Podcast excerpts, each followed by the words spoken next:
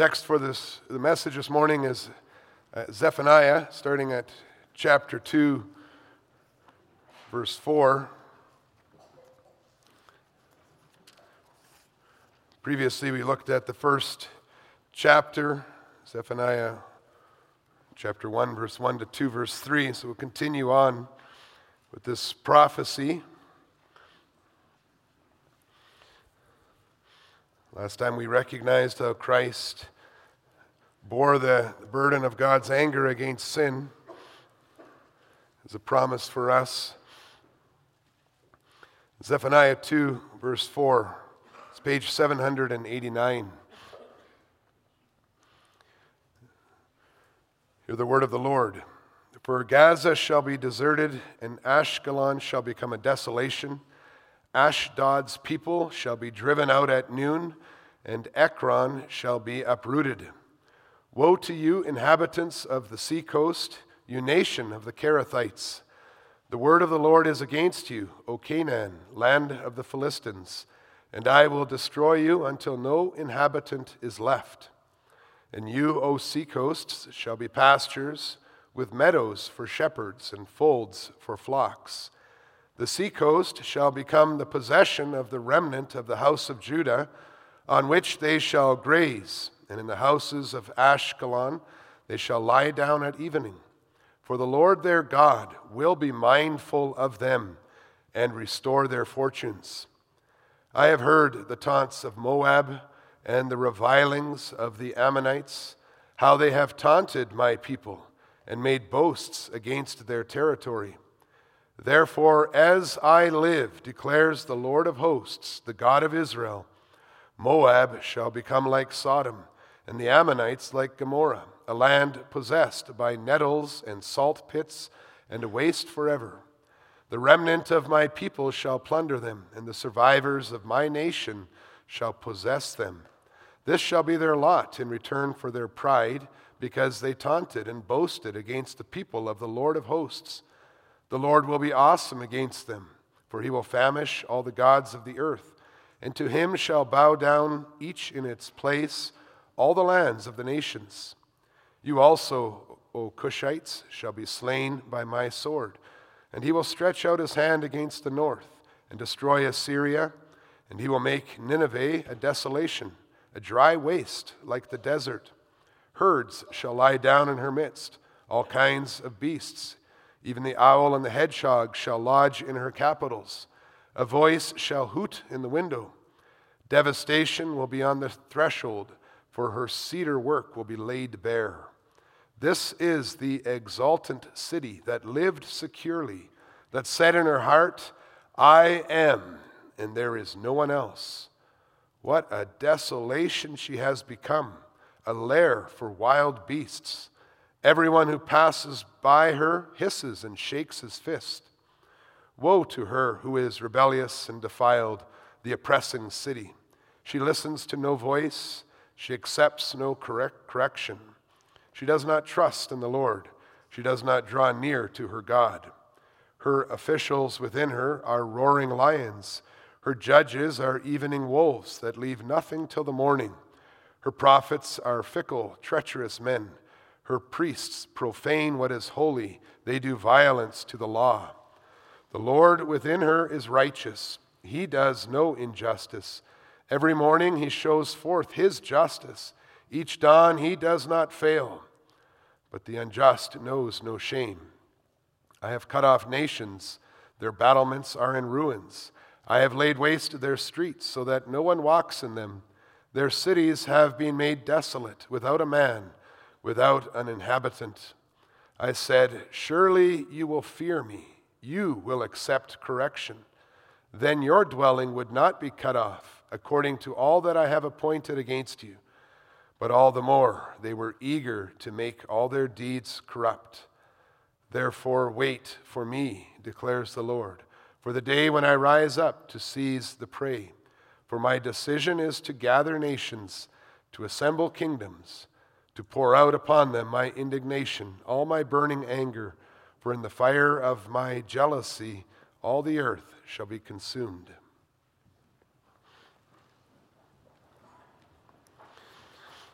Beloved Church of our Lord and Savior Jesus Christ, although we are wise to ignore the various interpretations of events that we find on ideology driven news providers, we cannot ignore that there are frightening things happening in the world today. Wars are happening. Dictatorships are crushing opposition with executions. Christians are paying for their faith with their livelihoods and their lives. Indeed, there's nothing new under the sun. From Adam and Eve to Zephaniah to Jesus and the apostles, and all the way to the events described in the book of Revelation, we see the Lord needs to comfort his people because of the hardships they are facing because of their faith in Jesus Christ. And although we have had relative peace here in Canada, an Open Doors annual World Watch List report reveals that in 2021, 2021, right now, across 76 countries, more than 360 million Christians suffer high levels of persecution and discrimination for their faith. It's an increase of 20 million people since last year. Dr. Eweline Ochab, writing in the Forbes magazine, reported that one in seven Christian minorities are under threat in 2022. One in seven in 2022. In this article, Shab reports that in Afghanistan, Right now, Christians are hunted down and killed if they are men, or they are enslaved and imprisoned if they are women. The anti reactionary thought law is used in North Korea to deport Christians and their families to labor camps as political criminals or even killed right on the spot. Al Shabaab is hunting down or starving Christians in Somalia and in Libya, Nigeria, and Pakistan, after the Christian men are killed, the women are abducted and forcefully married and violated. In Iran, carrying a Bible or speaking of the Christian faith is punishable with long prison sentences. And the sad thing is that this is just some of the examples of persecution of Christians that is happening in 76 different countries right now while we go about our daily tasks. And, brothers and sisters, when we read prophecies like the one in Zephaniah 2, we need to think about these Christian boys and girls, these Christian men and women, fathers, mothers, children, grandparents, brothers, sisters, neighbors friends, members of the body of Christ with us who are being killed for their faith, even as we sit here together. Sadly, when we live in peaceful times, we so easily become ignorant. We become complacent, calloused toward the suffering of fellow members of the body of Christ. Some people even feel bad when we sing psalms like Psalm 83 praying that God will put an end to the attacks of the enemies, as if it's more loving to not pray that God might stop the persecution, the persecutors from hitting and raping and starving and hunting and beheading members of our own spiritual family. As if it's more loving not to pray that all the attempts of wicked people might be foiled. See, if one Christian suffers, we all suffer. When one in seven Christians live under a serious threat of violence for their faith, we are all living under that threat of violence. We are all praying to God together for perseverance.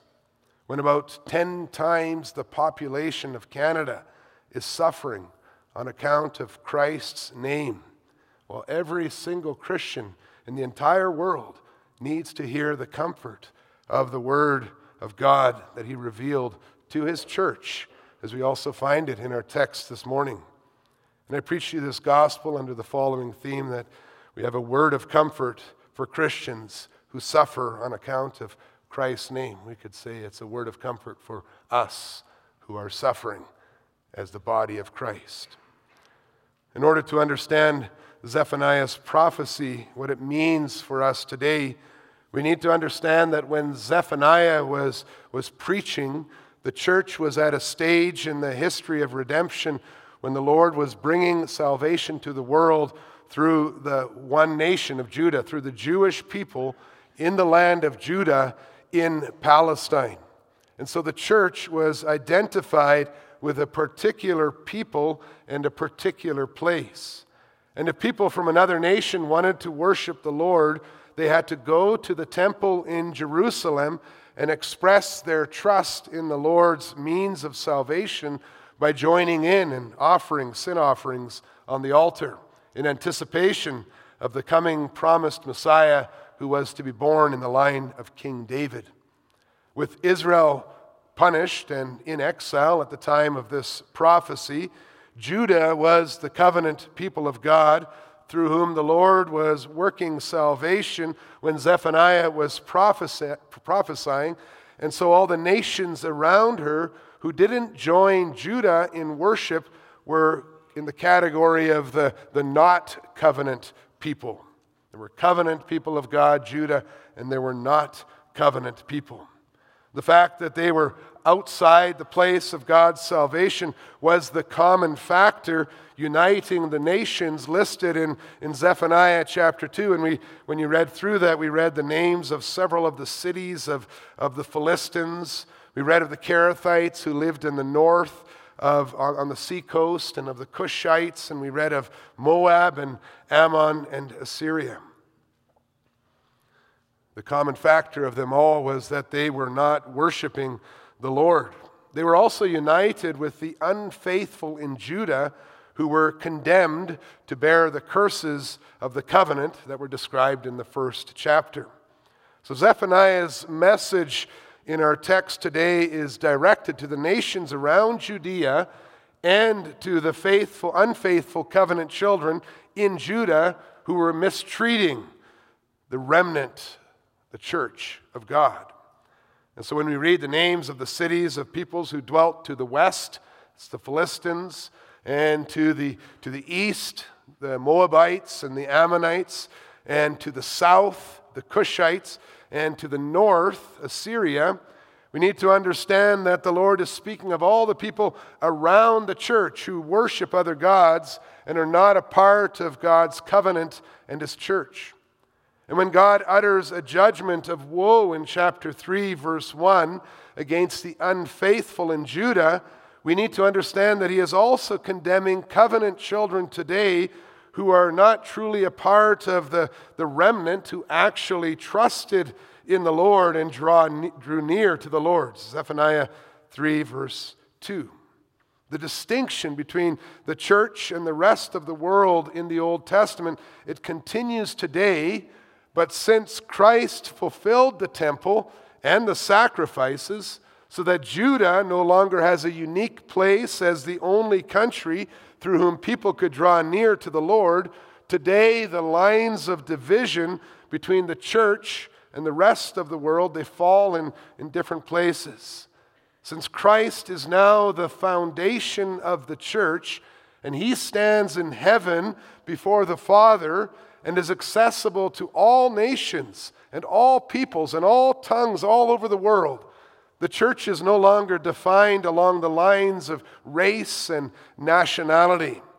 Rather, members of the church are defined by their faith in Jesus Christ, whether or not they were born to believing parents in, in, in, whatever country in the world they, they live in.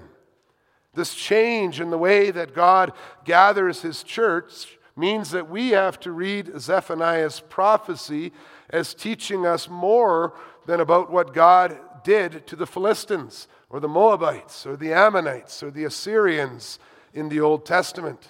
As Paul explains in Galatians 3, verse 28, in Christ, the distinction between Jew and Gentile falls away.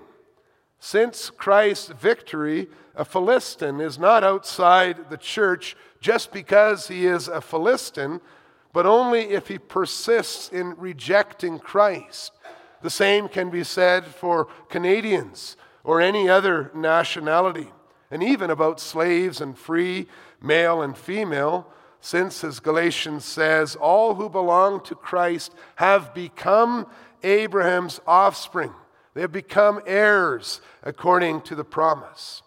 In the same way, people are not enemies of the church just because they belong to a particular country where there is persecution, but only because they are defying the creator of heaven and earth and his son Jesus Christ. And so when we apply the prophecy of Zephaniah to our own lives, or when we continue to sing about all the different countries that are, are being punished by God in, in Psalm 60 or Psalm 83 or Psalms like that, or when we read the significant portions of the Old Testament that have prophecies against the nations uh, uh, uh, of the world, the unbelieving nations. In Isaiah, it's chapters 13 to 23. In Jeremiah, chapters 46 to 51. In Ezekiel, chapters 25 to 33, uh, 32. Uh, in Obadiah and Nahum. We need to understand that the Lord, in all these prophecies, is speaking against all different kinds of people in all times and places who are not united to Jesus Christ by true faith. And so, reading the scriptures, you can draw an equal sign between the kings of the earth in Psalm 2, the goats in Matthew 25, the Babylon of Revelation 18 and 19 the hypocrites and unbelievers of the apostolic letters, the unbelievers who persist in their same kinds of sins, who, who live among the covenant people today, and those pagan nations that we read about in Zephaniah 2 that the Lord promises to destroy in the Old Testament prophecies. Zephaniah 2 is, is spoken to us in the context that the church stands apart from the rest of the world not because of race or lineage, but because of their faith in the triune God, their desire to worship Him with their entire life.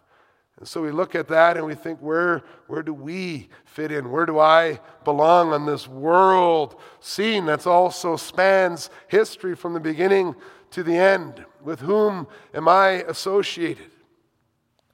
Well, the beautiful thing that remains with us as an everlasting comfort in all our tribulations and in, in, all our temptations. The thing we need to think about, even as we think of, of all those persecuted brothers and sisters, is that there is a church that God has called out of the world and that He promises to grant this church salvation in Jesus Christ.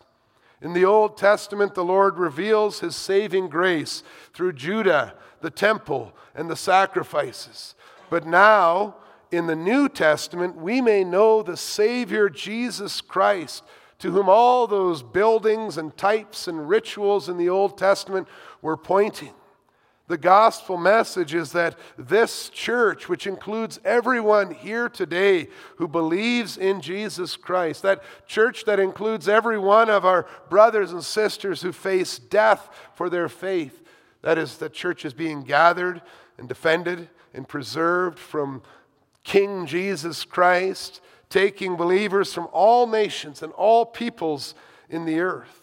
In the big picture of, of, of Zephaniah and, every, and, and Revelation, everyone who believes in Jesus Christ from any nation and any economic or social background can identify themselves in our text together with the faithful in Judah as members of Christ's church that are set apart from the world. Although we may suffer for our faith and we may feel very small and insignificant in the powers of this world and in, in the midst of the battalions of the evil one, we may know that the Lord who is with us is righteous. Zephaniah 3, verse 5. He does know injustice. The church is set apart from the world because the Lord Himself is with her. He is on our side. He shows forth his justice. We, including all our persecuted brothers and sisters, are the bride of the eternal King of heaven and earth who has conquered, like we saw in Revelation 3, verse 21, the display text. We may rejoice in his promise of justice. We may rejoice in his jealous love for everyone who believes in him. There will be justice, there will be vindication. Zephaniah tells us, the Lord tells us. We will be protected and preserved so we can spend eternity in fellowship with the God we are giving our lives to worship today. We may know about the sovereign rule of the Lord when we read the text today, Zephaniah chapter 2. We may know about his sovereign rule. As it was in Zephaniah's day, also today the message is given to the church while she is suffering so that they may know that the God they worship and live, they may know the God they worship and they may live in the understanding of his sovereign power and his holiness and his justice and his righteousness and his mercy to undeserving sinners. As in Zephaniah 2, as in all the prophecies that you read in the Old Testament against the nations, the Lord reveals that He is a sovereign God who is over all the earth. And He knows about everything that is happening on the earth. When we were reading through that, Zephaniah, he explains that in the same way that the Lord knew about the sins of the Philistines and the Cushites. And in the same way that the Lord knew about how the people of Moab and Ammon taunted and boasted against the, the Lord of hosts, the people of the Lord of hosts, Zephaniah 2, verse 10. In the same way that the Lord knew about that proud feeling of security that the Assyrians and the Ninevites felt in their hearts, chapter 2, verse 15. He also knows about the persecution of Christians that is taking place all over the world today. He knows about the proud thoughts of the rulers of successful nations in every corner of the globe as they, they live in their contemptuous, with their contemptuous attitude of God's people. He knows of the apostasy of the unfaithful covenant people of God. He knows about the hypocrisy of, of people who call themselves Christians but secretly persist in their sins. The Lord is sovereign, He sees it all. And whether a person is a defiant tyrant persecuting the church, or a shameless hypocrite hiding their sins from their spouse or their children or their friends or their fellow church members, God is sovereign. He sees what is living in the hearts of all. Zephaniah reveals this in his prophecy in chapter 3, verses 1 to 4, when he lists all the things that, that the Lord can see. He can see right in the hearts and the lives of the prophets who are fickle and treacherous. He could see that the people are not trusting in him. He sees that, that, that he comforts his church, that he will show forth his justice. This prophecy of Zephaniah 2 also teaches us that our sovereign, holy God and King will not allow disobedience and apostasy to go unpunished. People don't get a free pass from the demands of the law just because they have chosen to suppress the truth in unrighteousness. And everyone is accountable for all their actions before the great judge in heaven. And then the attraction of all the world is offering, it quickly fades away when we remember what God has revealed about what will happen to everyone who does not humbly seek shelter in the righteousness of Christ. We sang about that in Psalm 73. Elaborating on the warnings in the previous section of this prophecy, Zephaniah gives a picture of what the world will look like after the Lord has punished his enemies.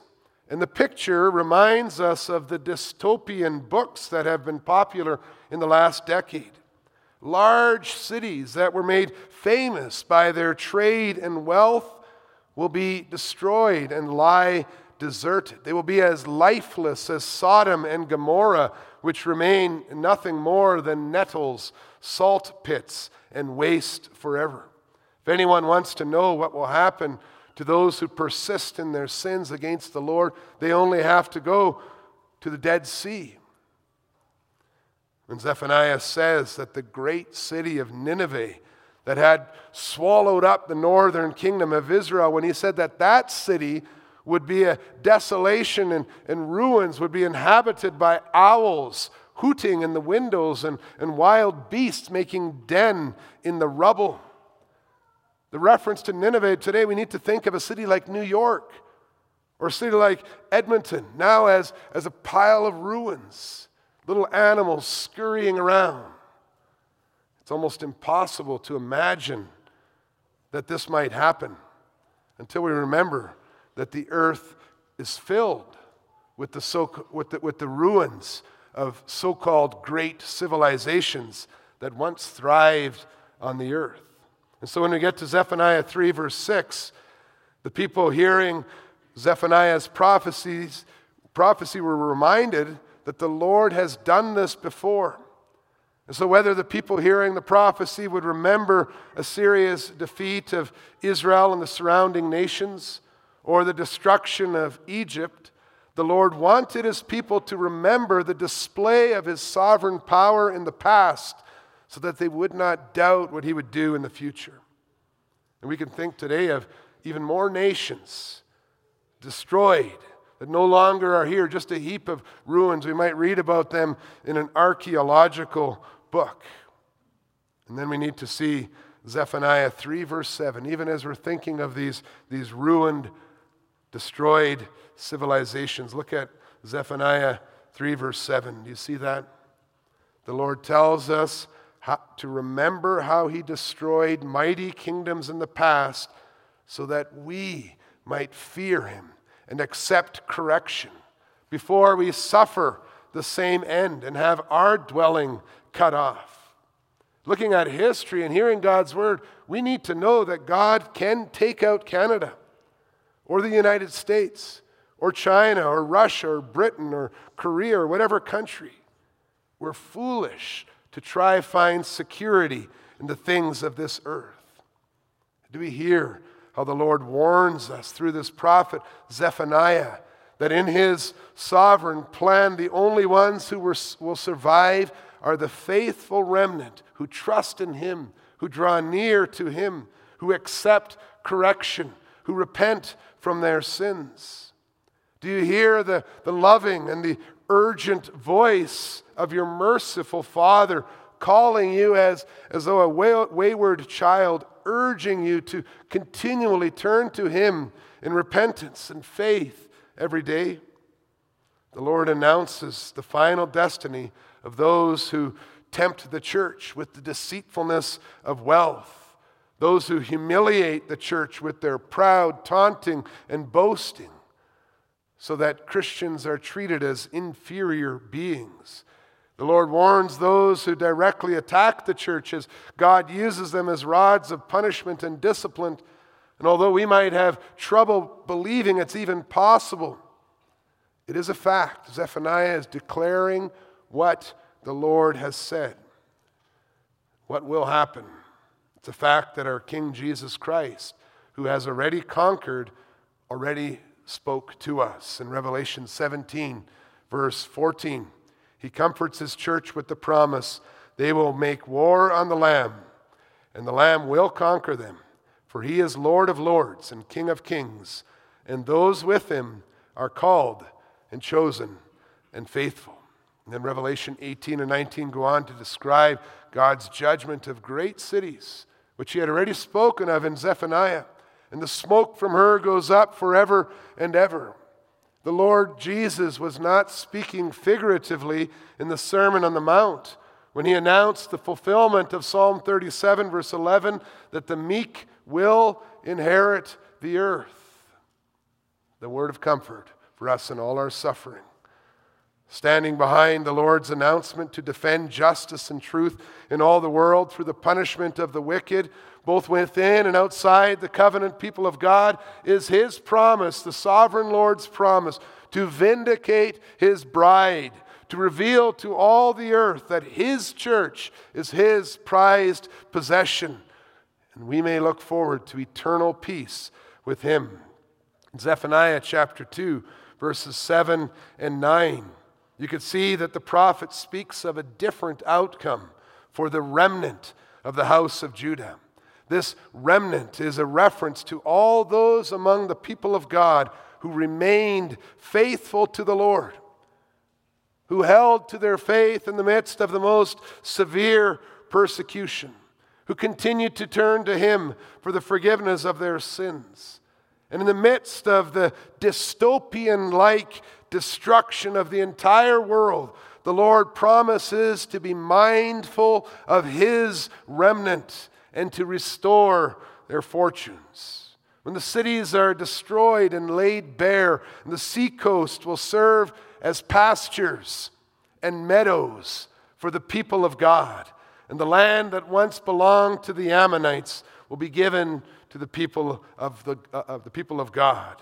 The Lord tells both his enemies and his church in Zephaniah 3, verse 8, to wait for him.